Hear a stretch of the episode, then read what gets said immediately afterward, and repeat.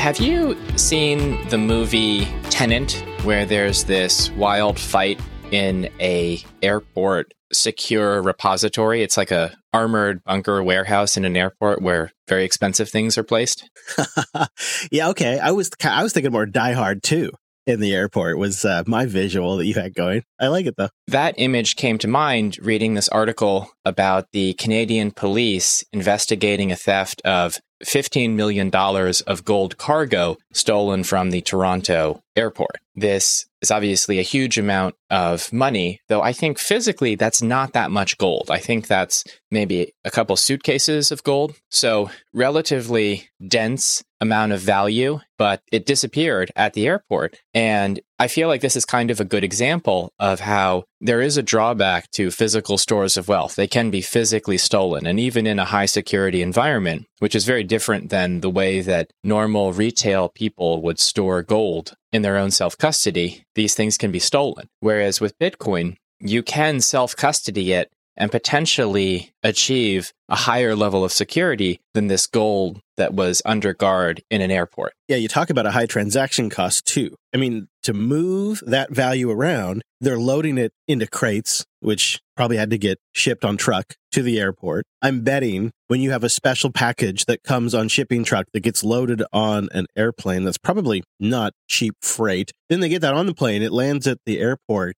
and then you kind of get the impression maybe there was an insider or something like that from the article because they're like, yeah, we don't really know what happened. I mean, we don't think it happened in this area, but we're just not sure. That, how do you even define that as a transaction cost, right? I think I see a lot of criticism around Bitcoin for how costly it is to do an on-chain transaction. Of course, these people usually conveniently forget about Lightning. Uh, but I, I saw an anecdotal story shared on Reddit over the week that $10 million in Bitcoin was sent in one single transaction that morning, and it cost the sender $5 in transaction fees. And it cleared in 10 minutes, whereas it would have taken probably at least a day or several days to move this gold and confirm that it had reached its destination. And I think what's interesting is if you're doing a big gold physical clearance transaction, you also probably, obviously, you need to buy security, but you may also need to buy insurance on that transaction. And for $5, Bitcoin gives you all of that and more, and it takes 10 minutes. So that's pretty remarkable. Yeah, I'll pay that $5. I'm okay with that.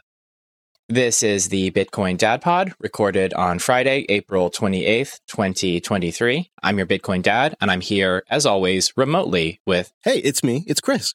Welcome back, everybody. This week, we're going to advise a security update to LND, a popular Lightning node implementation. We read a report from Congress about the role of cryptocurrency in the failure of three US banks, but other regulators are saying crypto had no role in these failures. So, which is it? That's an interesting conversation, perhaps. In economics and banking, it appears that First Republic, another regional bank in the US, is insolvent but is still limping on. Why is that? It could be that the FDIC is actually broke after nationalizing Silicon Valley Bank, Signature Bank, and Silvergate. Our favorite BitMEX co founder, Arthur Hayes, is back with a mammoth blog post that provides his framework for understanding what a dollarized world is and how it is currently evolving into a new monetary standard. Lyn Alden is also back after a hiatus with a article about the US debt ceiling, which is going to be an issue this summer or late spring. So that's quite pressing for financial markets and investors and the financial system. So it sort of intersects on Bitcoin a little. It kind of shows you the dark alternative.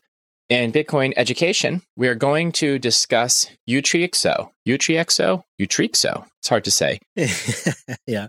I, I, I say Utreexo, but I, I'm horrible at these things. I like Utreexo. I think you nailed it, which is a way to run a Bitcoin node with different characteristics. It's a bit different. It's a new type of Bitcoin node. And I wasn't excited about it, but now I am. I think it's a really neat idea though there are echoes of issues with Ethereum here, just to be spicy. And then in feedback, we have some boosts, and that's our show. I'm looking forward to this. It's a nice arrangement of actually really impactful stories. This is, it sounds cliche, but for the banking system, we are living right smack dab in the middle of a period of time that people will look back at and they'll have a name for it. Whatever is going on right now that's playing out that we're going to talk about today, like that era of time is going to have a name. It'll be known for whatever they decide. You need to suggest one, and that can be our show title. I know, I know, I know. I was trying to think like the everything bubble or, you know, the uh the banking collapse. I don't know. We don't really know where it's going yet, right? But the bubble is so hollow. It mm-hmm. only affects people at the top of society. So there has to be a sense of how it's kind of a hollow, an illusion of plenty. It's like a hollow bubble, sort of. It's a fiat bubble. We'll get there because uh, there is some important security news actually for Lightning daemon users like myself. Were you able to identify the specific security concern, or are we inferring that from Twitter posts by Calais, Alex Bosworth, and the Lightning Twitter account itself? Yeah, that so in so much that it sounds like it's one of those the disclosure date hasn't arrived yet, but they're getting the patch out now to give people a chance to update before the bug becomes widely known and then instantly exploited. And this is a standard security practice because when a security bug is found, especially a severe one, if all goes well, the individual who found it contacts the project and says, Hey, you've got a security issue here. You need to solve it right now. Then they reach out, they confirm the bug, they solve it, and then they create a patch. And then they tell everybody, There's a security patch. Please apply this. And hopefully everyone applies it before hackers discover the bug and start stealing funds or attacking the software. That's the correct approach, right? Yeah, and you want to kind of give everybody a chance to have at least a day or two if you can. So LND 0.16.1 beta came out on Monday, April 24th, 2023. It's been a few days ago. So probably going to be any day, maybe already as we record, who knows when this comes out. It's going to be any day that the disclosure will come out if this is true. And so you're kind of in the window right now as we record. This is the moment of opportunity to upgrade before that becomes public. There is another change in there. It's overall, the project calls it a minor release, but there is a change to the default CLTV delay time, uh, which it's not huge, but just be aware there are some other changes in there besides just the fix. The fix that is technically not on the release notes yet, I'll point out. The project hasn't formally announced there's a problem. One thing I love about the release notes is they devote a large amount of time to how you verify the release to confirm that it's not a compromised package that's being sort of slipped in as people are scrambling to update. And they also anchor some data from the release into the Bitcoin blockchain using open timestamps, which is a really neat way to save hashes into the Bitcoin blockchain that can be used to verify that files existed in a certain state. Right. At the point that they were put into the blockchain. Even if their GitHub account was compromised and somebody fiddled with the uh, markdown on there and put something bogus in there, you could always just check the blockchain. That's pretty cool. I think we both saw some of Gary Gensler's testimony before the is it Senate Financial Regulatory Committee? Might, there was a couple, so it could have been that one. There's also like the Banking Oversight Committee as well. That's like different than the one that oversights the Treasury.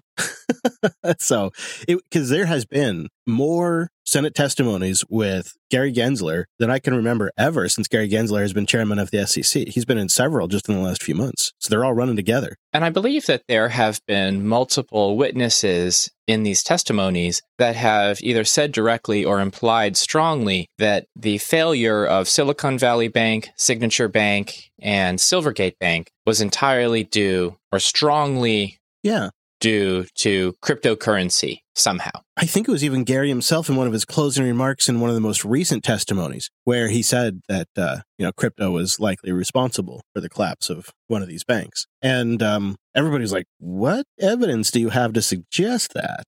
I mean, it was a really kind of strong statement from somebody who would seemingly be in a position to know. Right, and I think our position has been well, describe the transmission mechanism, and there really wasn't one. I think the strongest smoking gun potentially or false flag however you or uh, red herring however you define it is the fact that silvergate bank had a large number of crypto clients who were using the silvergate exchange network and those clients were drawing down their balances whether because of crypto losses or due to just being a startup that wasn't getting new funding and has a model of burning through money. And so they were drawing down those balances, which then caused Silvergate to start selling treasury securities that were underwater. They were below the par price, below the price they purchased them at, due to the Fed's recent and very fast increases in interest rates. Right. Their safe bet wasn't safe. And that truly was the crux of the issue. And, uh, you know, the Fed knew what their balance was and how much they might be dependent on that and knew how underwater they were. And that was their insight. That was why they probably took action. And that was the crux of the actual problem just to summarize, the problem actually was that Silvergate Bank, these three banks, they used US Treasury securities as a way to save money, to protect their collateral, their capital. And those securities, which are supposed to be the safest, most stable, most liquid asset in the world, suddenly lost a large amount of value in sort of a surprising way,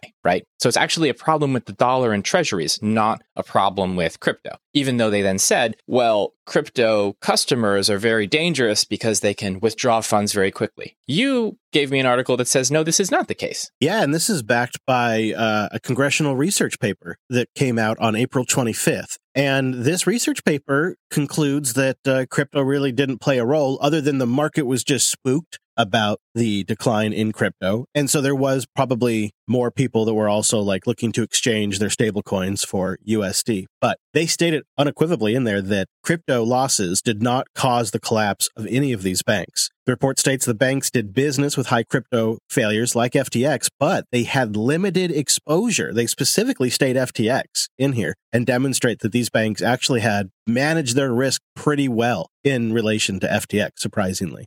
FTX deposits were only 0.1% of signature deposits. So yeah. Effectively, that rounds to zero. They were yeah. essentially 0% exposed. Exactly. To spin that as the cause of these banks' collapse is just to take attention away from the fact that the treasuries didn't deliver on the return that they expected because the interest rates were raised at a pace that no bank forecasted because it's never been seen before. So, or maybe not at least since the 80s. I find this report to be fascinating because it's counter to what Gary's testimony was just a couple of weeks ago. And it's a great example of how there are institutions like the Congressional Research Service that creates nonpartisan factual research about important events like these bank failures. And now it's on to us to read that dry analytical analysis and form an opinion. We can't rely on our representatives in government to correctly digest this information because it seems that this very reasonable analysis did not show up in any of these hearings. And how are they supposed to course correct if they're not going off of the right causational information? You know, if they're blaming crypto,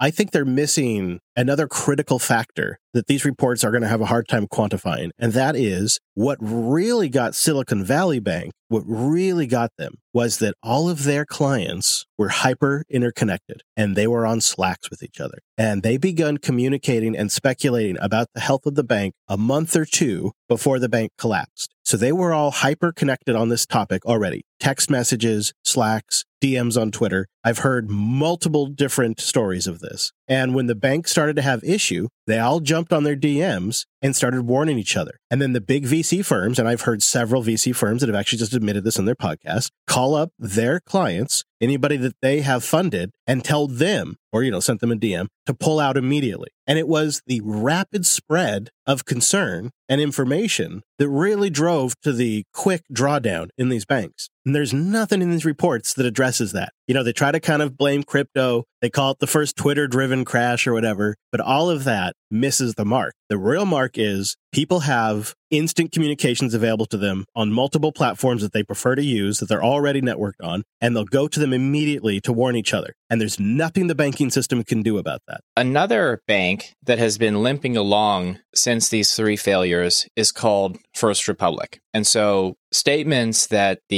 US banking crisis is contained and we don't need to worry about it, they're completely false because First Republic has provided disclosures that demonstrates that it is insolvent. It has experienced the same monetary backdrop as Silvergate, Signature, and Silicon Valley Bank. Essentially, the their treasury portfolio has taken a market to market hit due to Fed policy, and they've also experienced major outflows, and they would have gone insolvent and needed to be nationalized by the FDIC, except there was an organized sort of bailout from larger banks putting deposits back into First Republic. So essentially, funds from customers flowed out of First Republic because it's a regional bank and it could be allowed to fail. They went into a GSIB, a globally systemic and important bank like Citigroup, and then they flowed back from Citigroup into First Republic because clearly regulators or politicians talked to the GSIBs and said, hey, can you guys bail out First Republic because we don't want to do it? And one of the reasons that First Republic might not have been nationalized is because the FDIC has spent their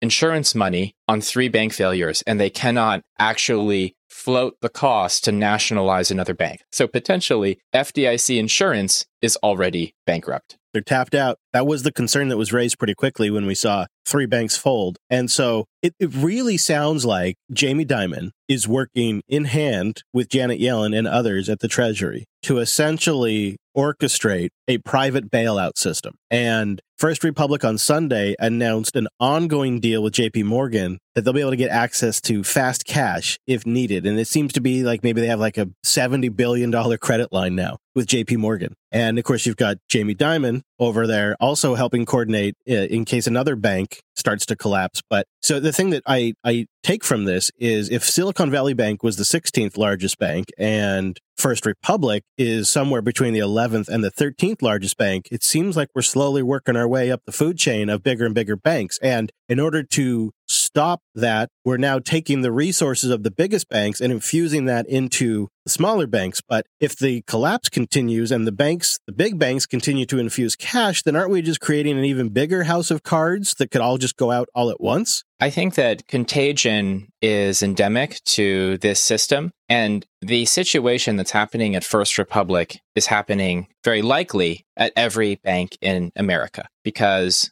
banks borrow and lend. So, right now, banks need to borrow to meet short term liquidity requirements, such as people withdrawing funds from the bank. And so, as more people withdraw funds, they need to borrow more in the short term in order to honor those withdrawals. And if they fail to honor a withdrawal even once, everyone loses their mind and the bank goes insolvent because banks exist because of this collective delusion that they're solvent. So, right now, for First Republic, if they need to borrow in the short term, and every bank needs to do this, they get to pay 4.85% at the Fed's discount window, 4.57% at the BTFP facility, or get federal housing loan assistance for 4.8%. But the problem is their treasury portfolio was purchased in the free money era. They issued loans in the free money era, which was only two years ago. Right. Yeah. It's still in the system, right? I mean, it's still the system is still shaped by this massive event. So all of their assets are yielding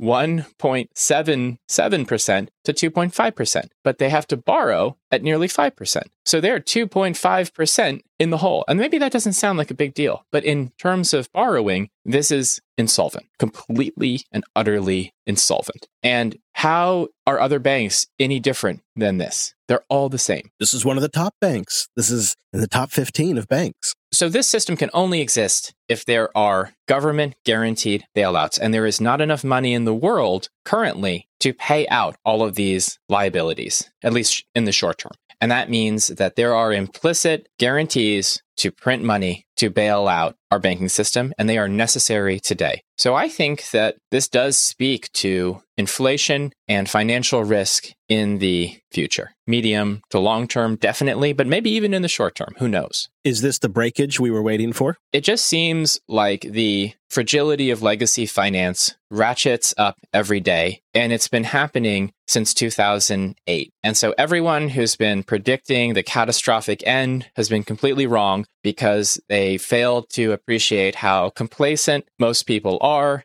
and also to what yes. extreme lengths institutions will go to. I was just thinking in terms of the the you know Jay Powell's current uh, rate hike policy. You know, the, everybody speculated the rate hikes will continue until something breaks, and it feels like things are breaking in a big way, like in a really big way potentially. So I wonder if the rate hikes begin to level off now. That's just only speculation on my part, but I, I wanted to just bring a little bit of a Bitcoin flavor to the end of this. Bitcoin has performed. I'm looking at the chart right now. Bitcoin has responded positively to every one of these bank crashes. It has mechanically moved up every time one of these things goes down. The first time it happened, I thought, oh, that's an interesting little correlation. You know, everybody spooked a little bit. The second time it happened, I thought, huh, okay. But this is like the fourth time. And now we're kissing $30,000 again after sliding. Bitcoin was in a price slide down to 27,000 since our last episode. And then this First Republic news came, and now we're kissing 30,000 again. I don't know what it means exactly, other than perhaps as we watch these banks struggle, people begin to look for something outside, some refuge outside the system.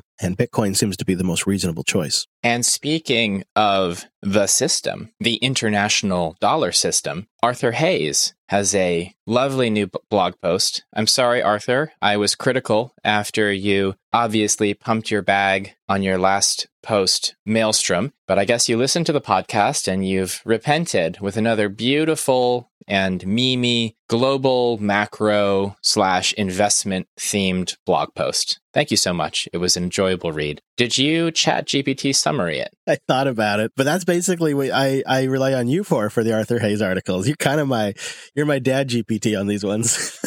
I'm worried that chat GPT would do a better job. Like, I don't know how I think about myself when chat GPT starts doing better than me at this. yeah, that's going to be concerning for all of us.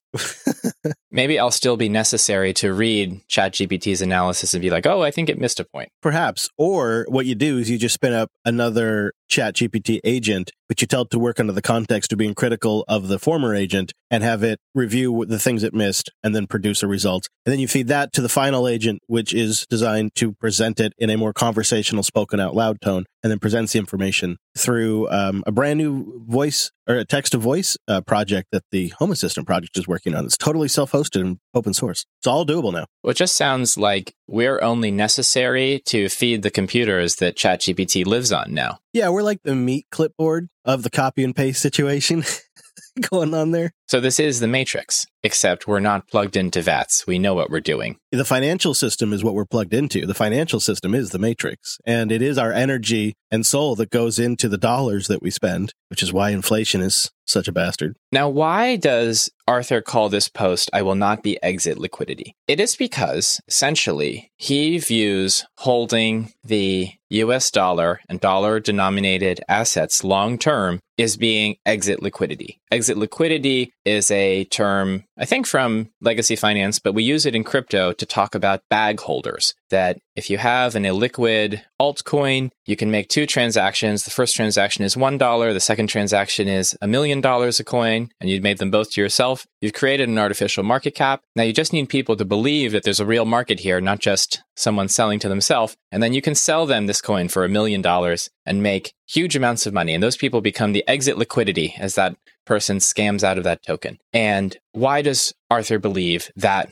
is the US dollar or the future of the US dollar? Well, there are a couple of reasons. There have been some events in recent news about foreign trade moving away from dollar settlement. Arthur references liquid natural gas contracts between France and China that are being invoiced in Chinese yuan. There, of course, is this conversation in Brazil between uh, their president Lula and Xi Jinping, I believe, about trading directly, not using dollars. And the BRICS, Brazil, Russia, India, China, Singapore, have been exploring a new currency for use between them that is not dollar based. So there's a lot of talk about de dollarization. Now, the dollar has been a benefit to US elites and US global dominance because it's allowed the US to effectively print oil, but it creates issues in the domestic US economy. Having this reserve dollar means that US labor is always a bit more expensive than labor overseas. And since the goods that require large amounts of labor inputs like resources, you know, cutting down trees or, or digging uh, minerals out of the earth, they require a large amount of labor. These industries have all moved overseas, and some people are happy about this because it creates a cleaner domestic environment, but it means that the US has been exporting jobs overseas ever since the 1970s, ever since this global eurodollar system that started after 1972. And as a result, the poor in America have gotten poorer, and relatively, the rich have gotten relatively richer. And this has centralized income, political power, and you know, who knows, maybe even culture in the United States. And this is very painful because definitionally, upper income, the rich are a very small group relative to literally everybody else. And so this is a political problem. And it begs the question why does the US want the US dollar as a global reserve currency? It's actually kind of a big problem problem for people who work in the US economy, or the vast majority of these people. So, the answer to why the US still wants a global dollar is because moving away from a global dollar would be a massive shift in global political economy, and it would mean that the US government establishment would have to massively change because currently the US has a trillion dollar yearly deficit, and the adjusted debt to GDP of the United States is currently 266%. That said, that number includes off balance entitlement spending. I don't like the term entitlement. It makes it sound like Social Security and Medicare is like, you know, something people don't deserve. It's, you know, it's, it's kind of charged that term. But when debt to GDP is calculated in the United States, entitlement spending is never included in that calculation because there's this argument that, oh, Americans owe that money to themselves, so it doesn't matter. But actually, Social Security and Medicare, while they're paid out in money, that money is used to buy real goods and services. So you could say that you could actually just represent those obligations in terms of real goods and services. And so I, I, think that you can include that into debt to GDP because those goods and services will likely need to be imported in the future.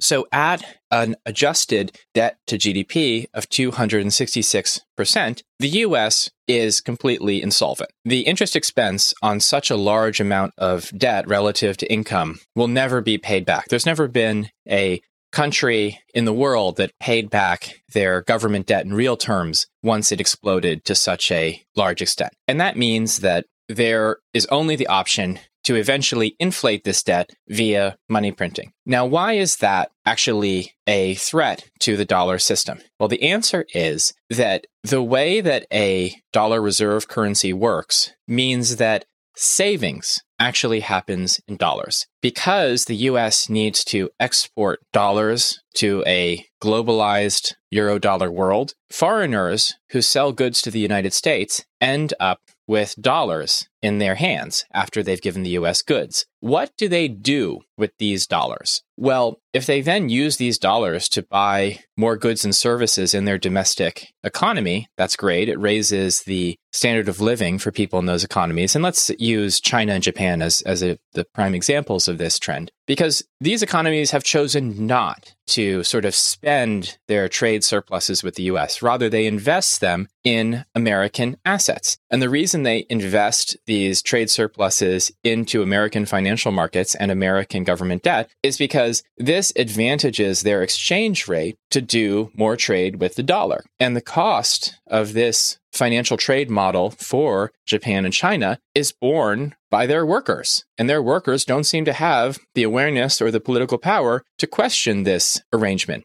And so China and Japan have relatively lower standards of living, though uh, ironically higher life expectancy than the United States. And they have massive dollar wealth that is invested into US financial markets. But if the US is trending towards a inflationary government default, investments in US dollar financial markets are risky. You're potentially going to lose your value because the US is structurally geared towards an inflationary event at some point in the future. And when you combine that with the lack of property rights for savings in US dollars that have to be sort of custodied by financial institutions that are directly or indirectly regulated by US financial regulators as a foreign government or even foreign corporation, if your government runs afoul of the US, like Russia did justifiably, then your funds get seized. So there's actually inflation risk in saving in US financial assets. There's ownership risk, property rights risk because of US political instability. We literally do not know what US policy is going to be in five years, let alone 10 years. Who knows? The future is up for grabs here. And so what we see is emerging markets and China buying more gold. When they stopped buying treasuries on the margin in 2011, saving in these other economies shifted into gold. And that's a trend that is increasing. It protects overseas savers from American political risk. Potentially, it protects them from seizure risk, depending on where this gold is stored. If we're talking about foreign central banks, they store it in their own vaults, so they're perfectly safe. And the Bitcoin angle is we just saw from news this week that when you try to transact and move around gold, even with security guards and secure facilities and flying it around on planes, it can be stolen. Bitcoin does all of this better and is more provably hard as a money than gold. And it seems that the rest of the world is aware that gold is a potential way to save other than as opposed to US dollars. And Bitcoin is way better than gold in almost every respect. So do the math. Yeah, it might not be something they figure out in the next couple of years, but it's sort of an inevitability. And as a Bitcoiner, I find it so bizarre that nobody knows the rough supply of gold. Like, I think that's so scary and dangerous. And I, you know, gold is doing pretty well right now. Um, it's just below as we record, like literally just below $2,000, uh, $1,999 or fluctuating there. But it's strange because you just pointed out a lot of central banks are stacking gold right now. Um, it's it's a pretty impressive amount in terms of the at the rate that they traditionally accumulate a currency. They're they're moving pretty quick. But Bitcoin has been like rocking with all these banking failures. And gold, gold is at the same price it was like a month or two ago and a month or two before that. Um, yeah, it's up now from where it was at the beginning of March, but it's below where it was even a month ago or two. Like it's, er, it's, it's something's going on there with the price. It feels like somebody is manipulating the price, probably with paper gold. And so it's not rallying right now. I don't know if that's what the strategy is there, but doesn't seem like a very fair market. And when you overlay in a percentage way uh, the price of gold and the price of Bitcoin, gold almost looks like a stable coin.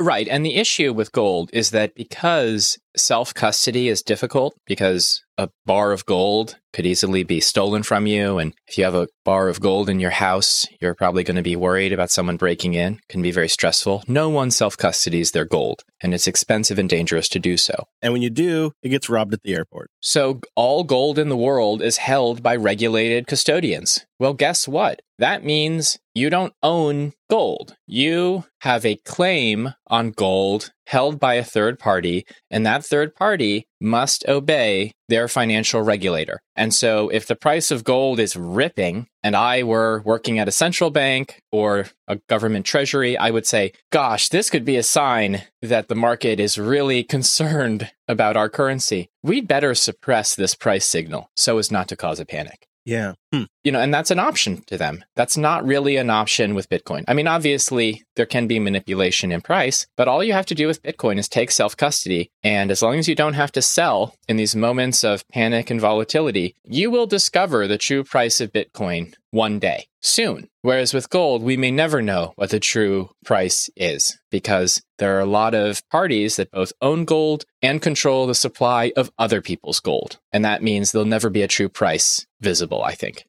Uh, after reading this Arthur Hayes piece, I have a question for you. Are you a little more on the world is de dollarizing train than, say, the previous few weeks? Because it kind of sounds like Arthur's entire positioning, long term bet, is that the world is in fact de dollarizing. And it sounds like if you buy into that, it sort of affects the entire way you invest or the entire way you kind of view the long term future. And I'm wondering if he's made a case that's you find compelling. I think he does. But the key word is long term. This takes time to happen, and there are going to be many reversals And you may read this article and feel very convinced, but over the next five years, you'll forget it because the dollar will still be front and foremost everywhere. And all of this news about de dollarization will die down until the next round of problems, and then people will talk about it again. So, this is a trend that happens over time, which means it's hard to invest in, it's hard to make money off of this. This is about long term planning and positioning yourself so that you have options. In a future where the US government has serious funding problems, you don't become their exit liquidity. You hold things other than dollar denominated assets that will protect you from this one situation. I mean, there are other financial risks out there, like recession, like potential future conflict.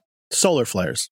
Solar flares. Who knows, right? Yeah. Solar flares might be the thing that get us. So maybe uh, the gold bugs will have their day. Um, I, I find this, what I find fascinating is I'm not surprised at all about Arthur Hayes talking about de dollarization or you to talk about de dollarization. That doesn't surprise me at all. What I find surprising is a lot more of the common day to day finance people, the traditional finance folks that are like mainstream opinion piece writers and television commentators. They're now talking about de dollarization. I can't remember that ever being a topic in my entire life. And now I hear it a few times a week. Of course, because these banks are going down, but I think everybody's a little spooked. It's a, it was a topic that Jay, that was brought up with Jay Powell uh, in his Senate hearings several times about de-dollarization and, you know, who, what would be the alternative and, you know, that whole conversation that we just kind of hear on loop right now. But it's the fact that it's even a conversation, de-dollarization. I mean, Dad, I'd argue a decade ago or less, most Americans didn't even know that the dollar was the reserve currency. And now it's common conversation to have it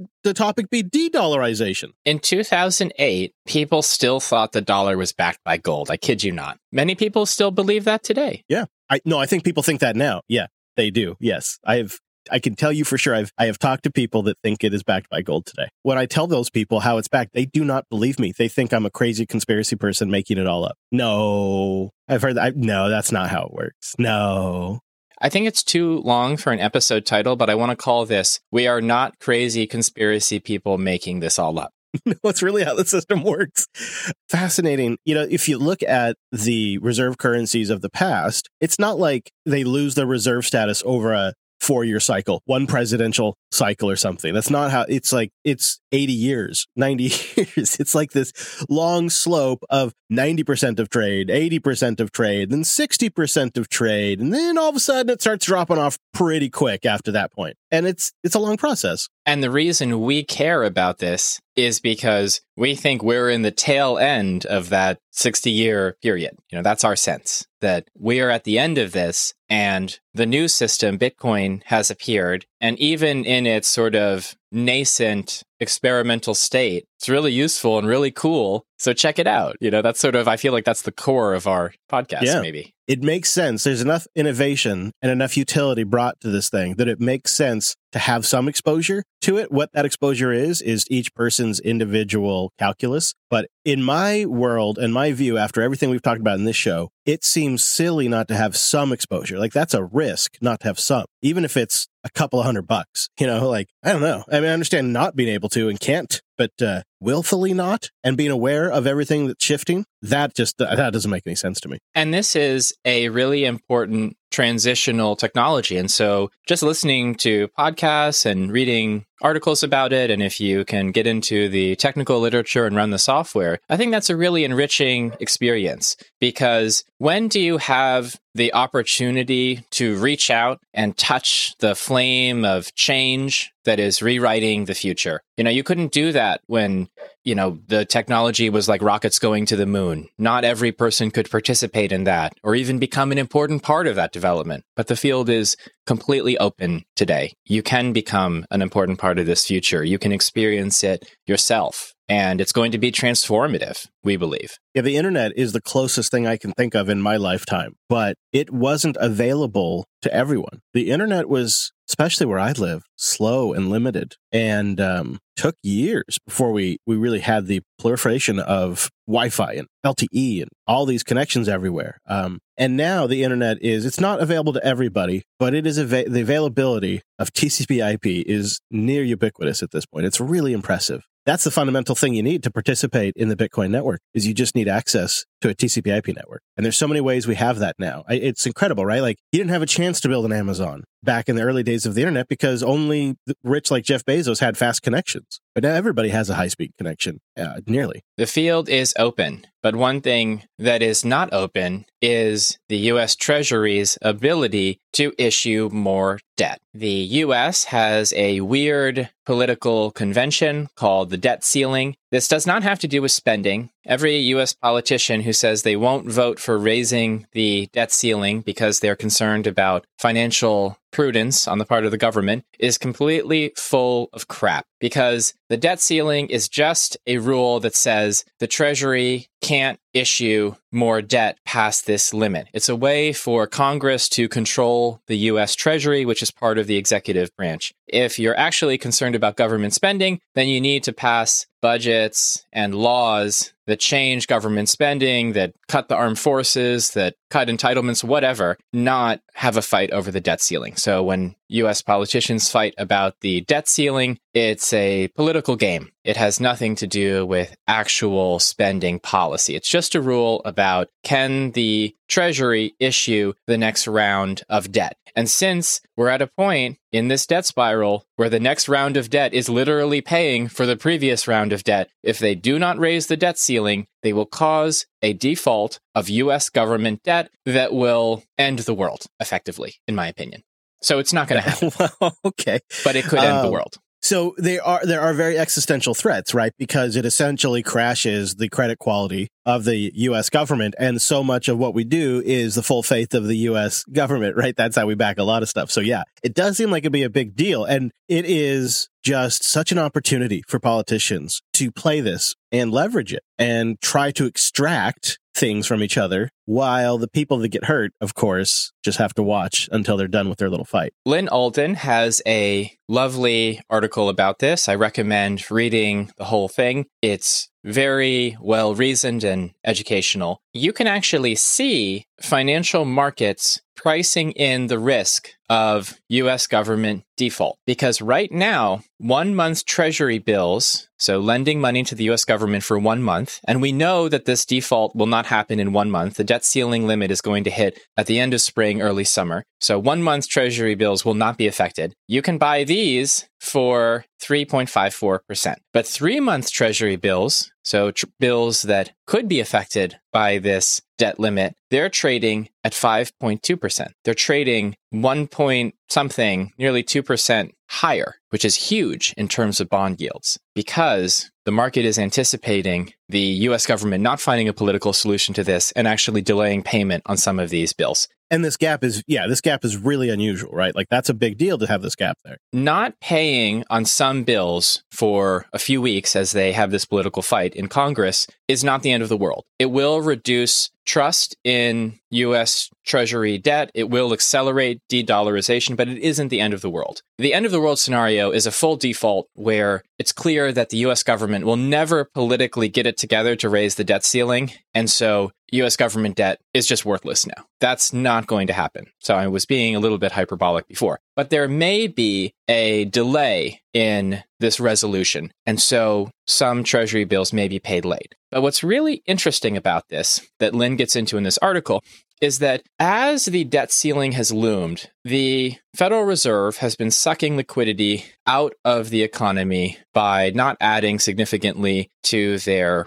financial asset portfolio and also by raising interest rates. But because the US Treasury has been unable to issue new debt, they're actually injecting liquidity into the economy by spending down the government bank account significantly. It was at $500 billion. It's now at, I think, $40 billion. It's shot down precipitously. That actually creates some liquidity in financial markets. And that could be part of the reason why stock markets haven't really sold off to such a huge extent and are still relatively highly valued. I mean, the, the price to earnings ratio of many stocks is still relatively high historically because a weird dynamic of this treasury unable to issue new debt, so having to spend their bank account down, is they're actually supporting the price of financial assets in a certain sense. Once this debt ceiling is resolved, the Treasury will begin to refill their bank account. And so, depending on how fast they do this, they could potentially create a massive liquidity crunch once the debt ceiling is resolved. Now, other things could happen. The Federal Reserve could restart quantitative easing, completely blow up their credibility,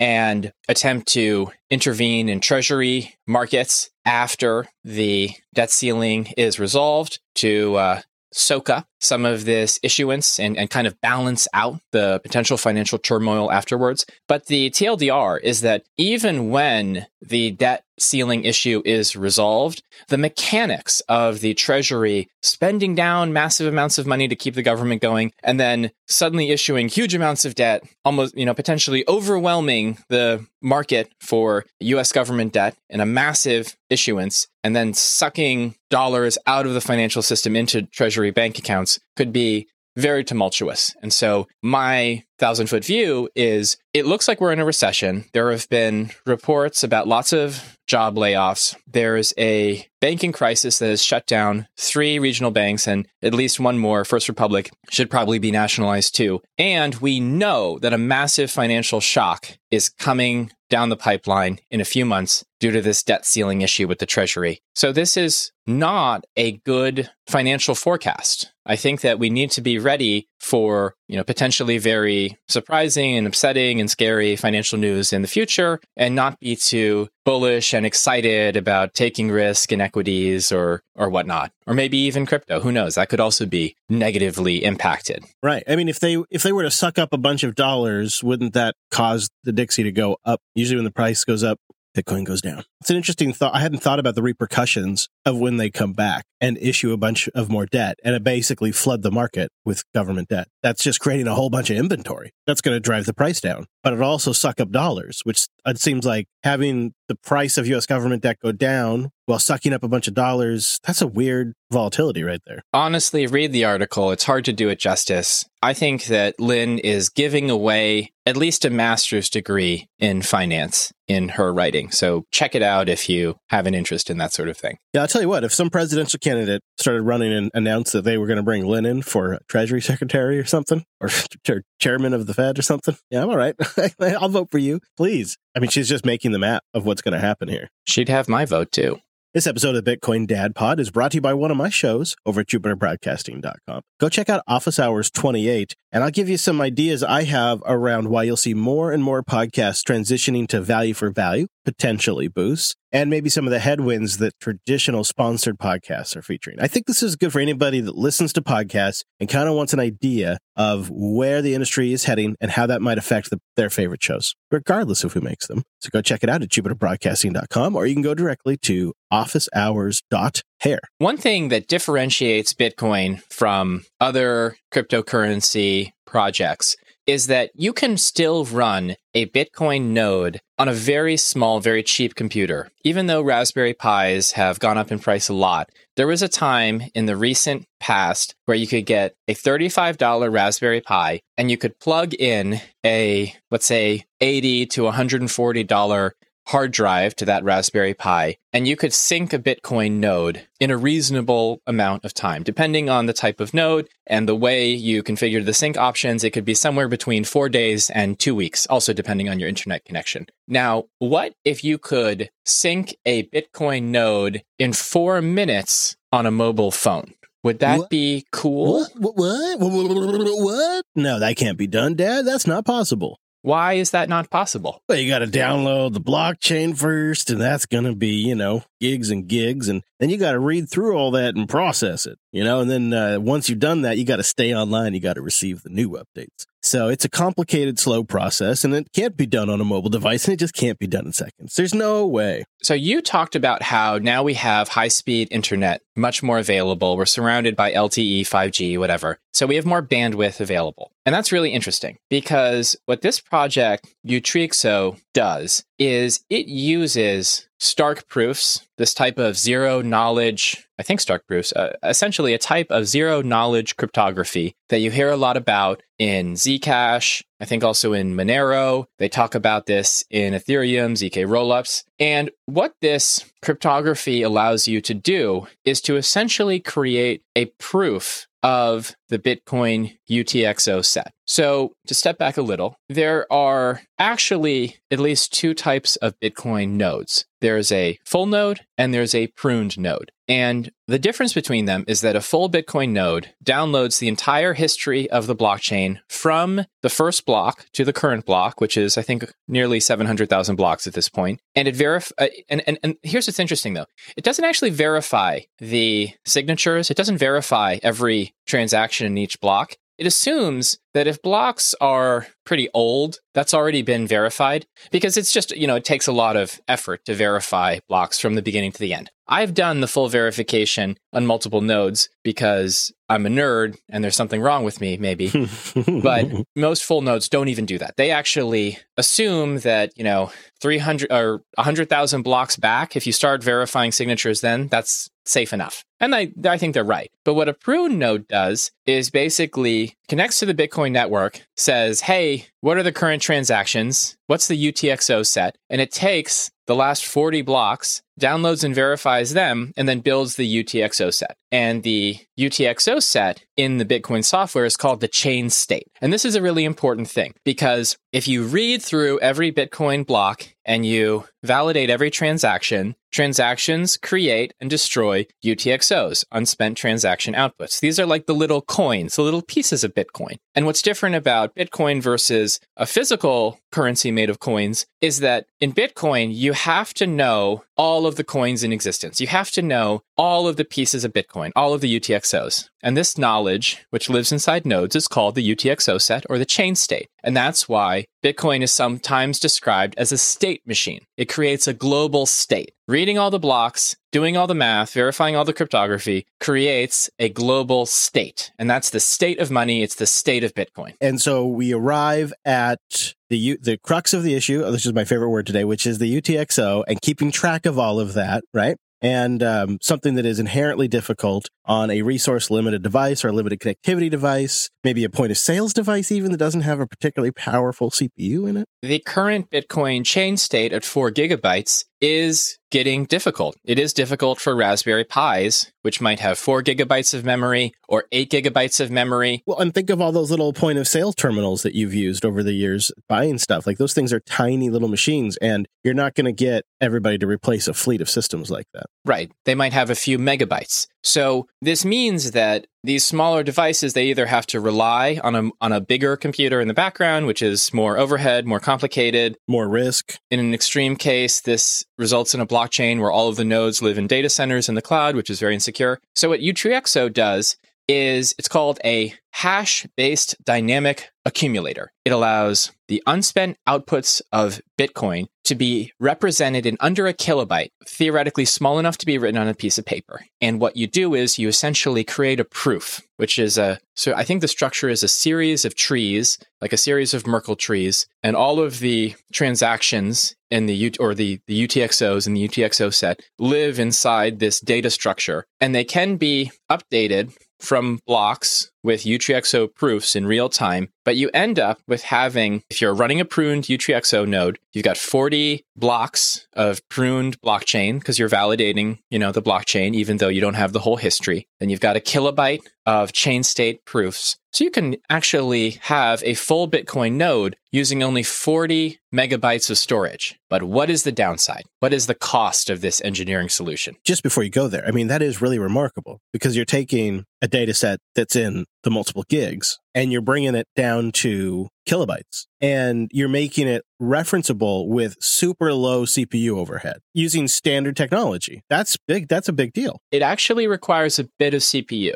I mean, yes, I'm talking about the comparison though of the Merkle tree. Yeah, that you know that's pretty reasonable. There is like more data though, isn't there? Isn't there going to be more traffic and more processing? You got it. It might increase the bandwidth usage by four times because in addition to Bitcoin blocks, you also need UTXO proofs. And so you need to send more data to this node. Also, you end you end up with a new type of node, a new type of pruned node, so it has to connect back to legacy nodes using a bridge node. So depending on the number of bridge nodes and the structure of this network, but you know potentially it might be vulnerable to disruption. But what's cool about it is you can't lie using the, these UTXO proofs. You can't send false transactions. All you can do is stop the next transaction. You can kind of disrupt the network, but you can't steal from it. So it has some inbuilt security in that it'll either work or it won't work, but you won't lose money if you are using it. Okay, so more data, yes, that is a problem because a lot of these point of like this is my thinking is the point of sale systems and and mobile devices.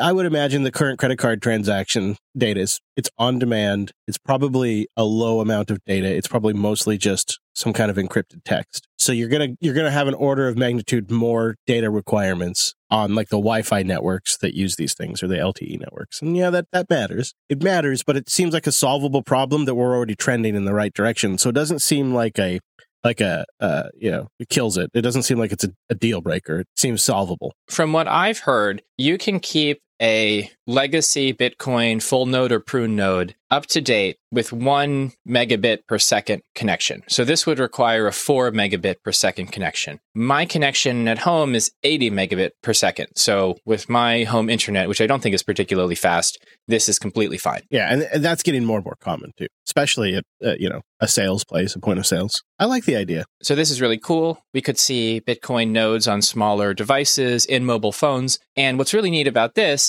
is if you're creating a application that uses Bitcoin, you can just build in the UTXO node in the backend, and then your application is sort of nicely self-contained. It it does its own validation. It's not vulnerable to being tricked by the provider of Bitcoin network information. It's a nice piece of technology, and it's cool that there's development happening there. I like it, and uh, I like. I don't think it's going to be for everything, but I think it's going to be a great option and awesome for mobile app development. Remember, you can get in touch with the pod, Bitcoin Dad Pod at protonmail.com or Bitcoin Dad Pod on Twitter. Of course, you can find us throughout the week in our Matrix channel. Grab an app like Element or Fluffy, and then go over to jupiterbroadcasting.com slash matrix, and then look around for the Bitcoin. We have two rooms, actually. We have the discussion room, and we have the beginner questions room. You pick. And we got some boosts this week. Torched ESC sent in a Grandpa McDuck boost of yeah, 22. You remembered. Yes, yeah. the McDucks. And this is, uh, this is listener Jeff, who uh, you've met. Oh, right. Jeff is awesome. He says, I had a nice BTC conversation with my old fogey uncle recently, and he seems to think BTC must be able to do everything a dollar can do for it to be relevant. I gave examples on how it can be used along with a simple elevator pitch, which he did take into consideration. But he kept asking things like, Can we use it to pay our bills? Or get paid by our employer in BTC? I thought, well, obviously, if we cash out, we can. But that defeats the purpose if no one will pay it and we can't live off of it. I am curious on your thoughts about using BTC for normal living expenses. I remember hearing about local farmers accepting BTC, but what about water, food, electricity? Maybe a SATS only challenge for a month or a week in September? Satoshi September challenge? Keep up the awesome show, still trying to spread the word. Right, thanks so much, Jeff. That's really cool. I do like the alliteration there, Jeff, of the uh, Satoshi September challenge. You know, this is an interesting conversation because nobody ever says, "Well, what good is this real estate? Why'd you buy all this land? You you can't you can't pay your bills with it. You can't can't buy food with that land over there. Why'd you go buy those stocks? Why why do you own that gold? You can't can't go to the grocery store with gold. What are you what are you buying stock in Apple for? You can't get anything from that.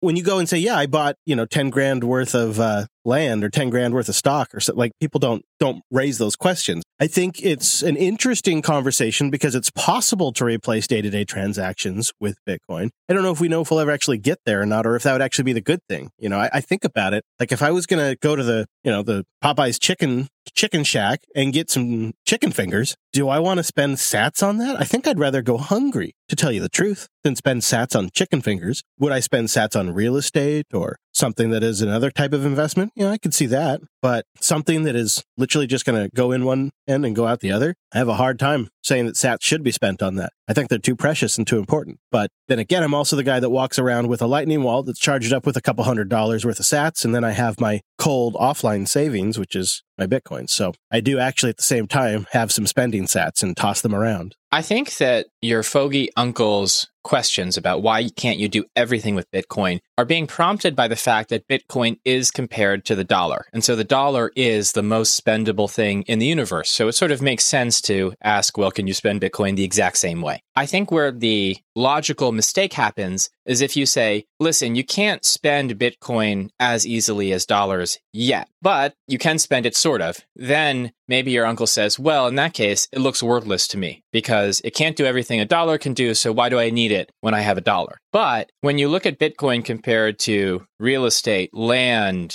gold, stocks, any other currency where like, you know, it's the, the fact that you can convert Bitcoin into USD either through various services or by selling it directly is a testimony to how powerful this digital currency is that it can be converted to a completely different fiat structure so simply. Like the fact that it can kind of be done is amazing because it is a completely separate foreign beast from the existing system. But we just, because we're inside that system, we don't think of it that way. So it has this saving technology, saving ability, but it also has this spending ability. So it's very different than dollars because dollars these days have zero saving ability. If you don't put your dollars into a money market account to get 5% interest rates, they're literally being devalued at 5%. You know, that's an option today. You could close your bank account, just use a broker account so you can keep your cash balances in a 5% money market high yield account. And then I think they even will give you a debit card. So you could maybe even make payments from that. Essentially, I think that Bitcoin walks into a lot of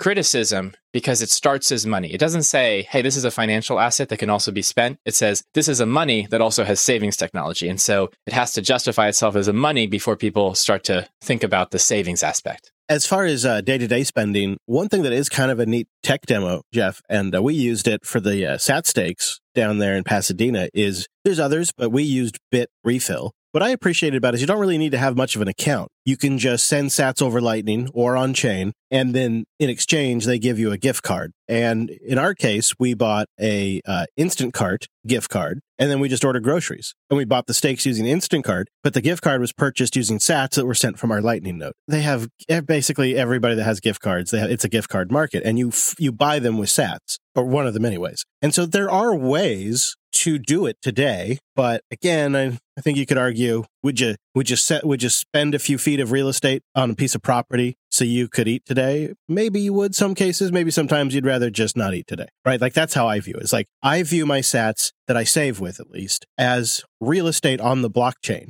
And the more sats I accumulate, the more real estate I have. And when I sell sats, it's like selling off a few feet of land. Sometimes it's worth it, sometimes it's not. This is a huge digression, but I think this is also a criticism of Bitcoin where people say, well, look, people don't spend Bitcoin, therefore it's not a real money. And I actually disagree completely because what you're saying is that you have this money that you really like, it's really good, it's really valuable to you. This is actually a situation we call Gresham's law in economics. And Gresham was a, I believe, an English economist, and he observed that when England had bad currency, people saved in the good foreign currency. They saved in sort of like gold French francs and, and these sort of gold coins that came in from other places. Right. But they spent this crappy debased English currency. That's that's my approach.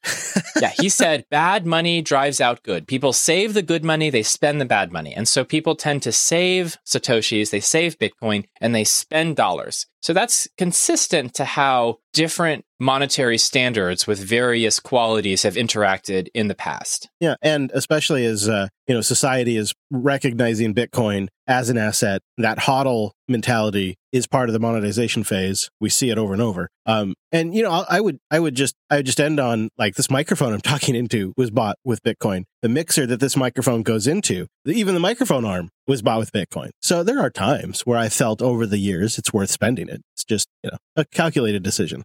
Tepulus comes in with 1,499 sats. Could the BRICS, Argentina, and others be proactive signs of some U.S. default? Do you know a good pod to keep up with the shifting world finance, primarily not U.S. focused? That's a hard question right now. And it's giving away the milk for free, talking about other podcasts, but I'm happy to do it because I, you know, I'm about giving away the milk.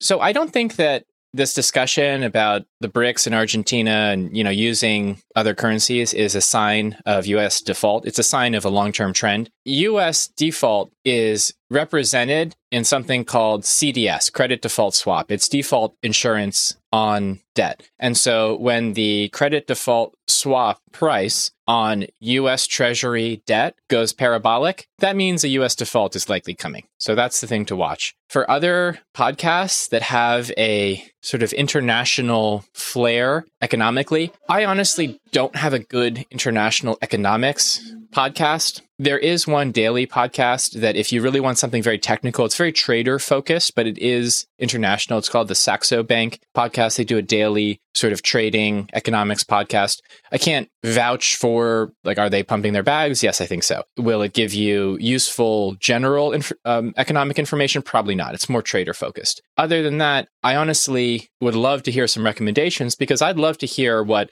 you know Nigerian people are talking about economically. Like I, that, I, that would be very interesting to me, for for instance. So please send in your suggestions. Smart Growth, our favorite Bitcoin enabled farmer, boosts in 5,000 sats. Speaking of high priced learning, I misplaced my Ledger seed phrase and it wouldn't sync with my PC or phone. Oh no. Ledger support is meh and slow. Fortunately, after a super stressed night and poor sleep, I thought enough to revert my PC version of Ledger Live, which allowed me to sync and get my life savings off to a software wallet until I could get a new ledger and seed phrase set up. Lesson Keep multiple seed phrase copies in various secure locations. Wow, that's a stressful experience. Really? No kidding. And I'm constantly thinking about where I hide the seed phrase, always on my mind because you don't want it to be somewhere that's going to be discoverable, but you don't want it to be a single point of failure and you don't want to lose it. Very tricky. And you don't want to forget it.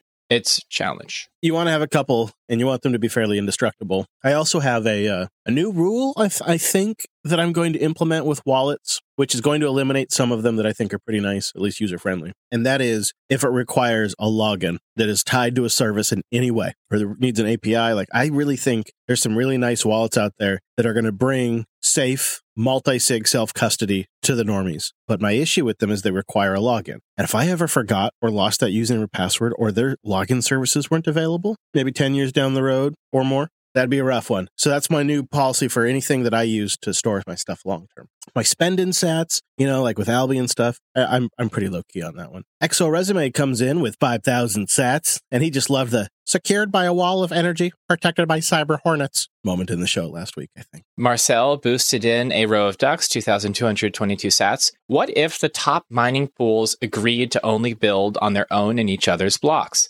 Even if it's not one entity doing a 51% attack, each pool would find more blocks than before. Reminds me of something you talked about in the summer about miners trying to steal the previous block rather than working on the next block. yeah, we're going to get the scheme going. This is something that the dad and I have been pl- uh, planning, and uh, this is going to be our approach. We're going to uh, basically make friendly with a couple of large mining operators and then uh, orchestrate the whole thing, take our cut, and it's our exit strategy for the pod.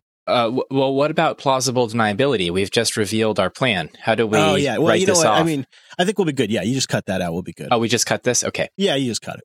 So it seems that doing a 51% attack is pretty hard. If you had a group of mining pools agree to an attack like this, mining pools do not control the hash that is part of the pool. The mining pool operator is a separate business that coordinates the incoming hash from miners. The mining pool does not necessarily own all the miners. And all of the largest mining pools, they may own some miners, but they don't own all the participants in the pool. So what that means is if they start to do things that are sort of out of acceptable limits with regards to Bitcoin culture or protecting the network, miners have the option to leave that pool and join another pool. And it's incredibly cheap to spin up a mining pool. You can just, all you need is a couple cloud servers and some technical expertise. There's no fixed capital requirement or permission required. So running a mining pool and being a Bitcoin miner is in general a very tough industry. And in tough, low margin competitive industries, coordination like this is very costly and it can be disrupted by financial shocks, like, say, miners leaving your pool. I think that some of the best evidence for this not being a feasible attack is that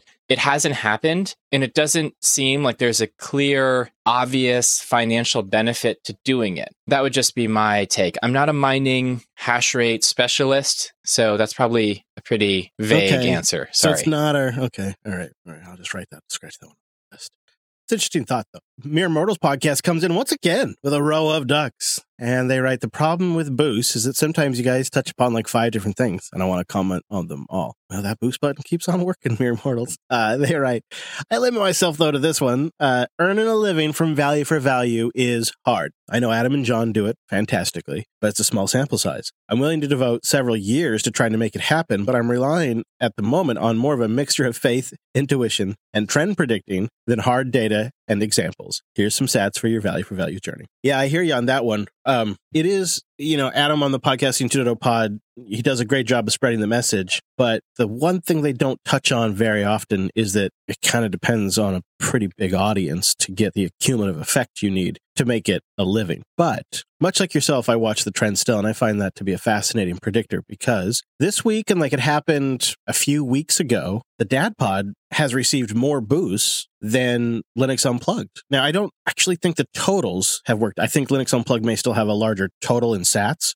for the last episode, but more people boosted this pod, and this happened a few weeks ago, than a podcast with many, many, many tens of thousands of downloads. Um, so I think a part it also just is uh, the pitch to the audience is definitely size and exposure, but then it's also the if the audience is on board and if they get it. And I think you know um, there's probably people that just more natively understand it in this audience, and so it doesn't always necessarily mean that a larger podcast is going to perform better. Like if you look uh, on the Fountain top charts for this week, I noticed that Cole's America Plus made it to the top charts. I think it's his first time ever. I, I don't I don't imagine he has maybe even a thousand listeners, maybe somewhere around there. I'm not sure. So it can happen from time to time, and you know, uh, it's happened here on this show. Occasionally, a really generous booster comes along, sends in a big old boost, and uh, we go to the top of the charts. The pod does a little bit better that week, sometimes a lot better that week, and it's a it's a pretty awesome cycle. But getting everyone on board, getting them transitioned to the tooling that makes it really easy, it's going to be a very long process. One that I worry will take longer than the podcast market has time for. But all we can do is wait and see.